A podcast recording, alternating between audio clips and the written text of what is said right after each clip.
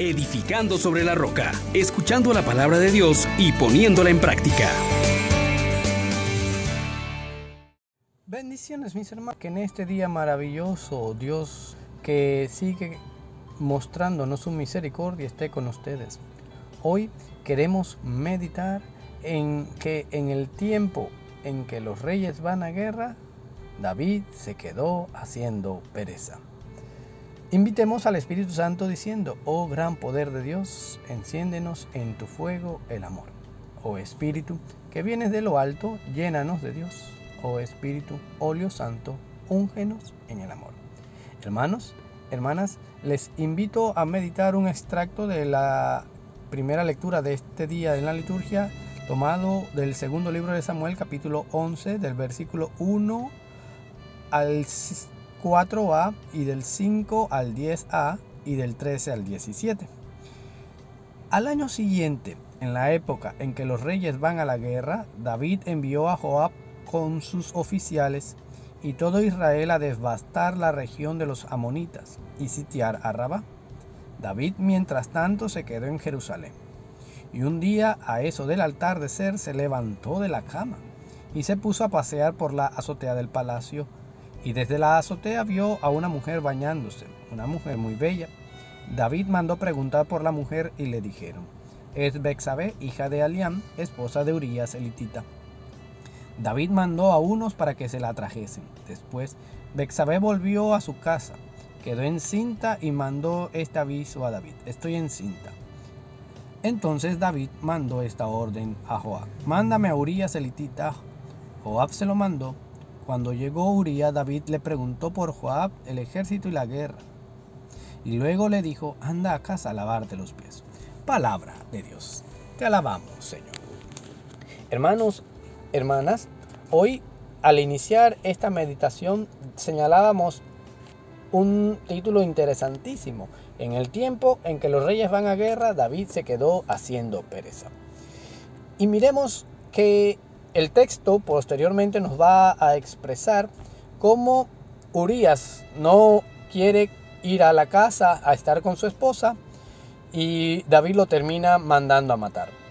Pero lo que impacta es ver cómo en principio David, que ha sido constituido caudillo de Israel, y en vez de ir con el pueblo a la guerra, se quedó en Jerusalén. Y se quedó haciendo pereza. Se pone a dormir hasta tarde y después se pasea como un rey en su azotea, ve a esta mujer y comienza el trámite hacia la ruina. Miren hermanos, también nos ocurre a nosotros. Cuando olvidamos lo que hemos sido llamados a hacer y le damos paso a la pereza, se genera toda una ruina, un mecanismo de el pecado que va creciendo también.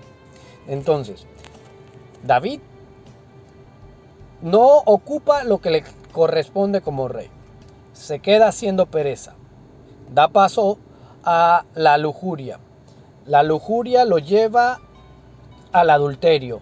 El adulterio a el encubrimiento. El encubrimiento a otras realidades hasta llegar a el asesinato.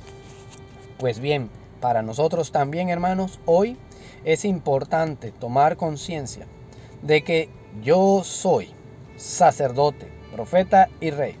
Y la pregunta que te hago es si estás ejerciendo los oficios para los que fuiste consagrados. Primera pregunta. Lo segundo es que en qué ocupo mi tiempo. ¿Estoy realmente dando prioridad a las cosas que Dios me pide que haga?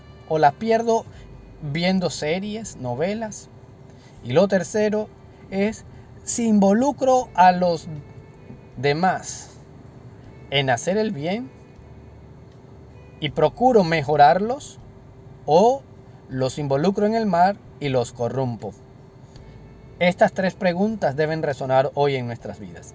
Y lo que yo te invito a hacer, hermanos, entonces, es que en este día retomes un espacio para volver a considerar lo que tú eres, sacerdote, profeta y rey.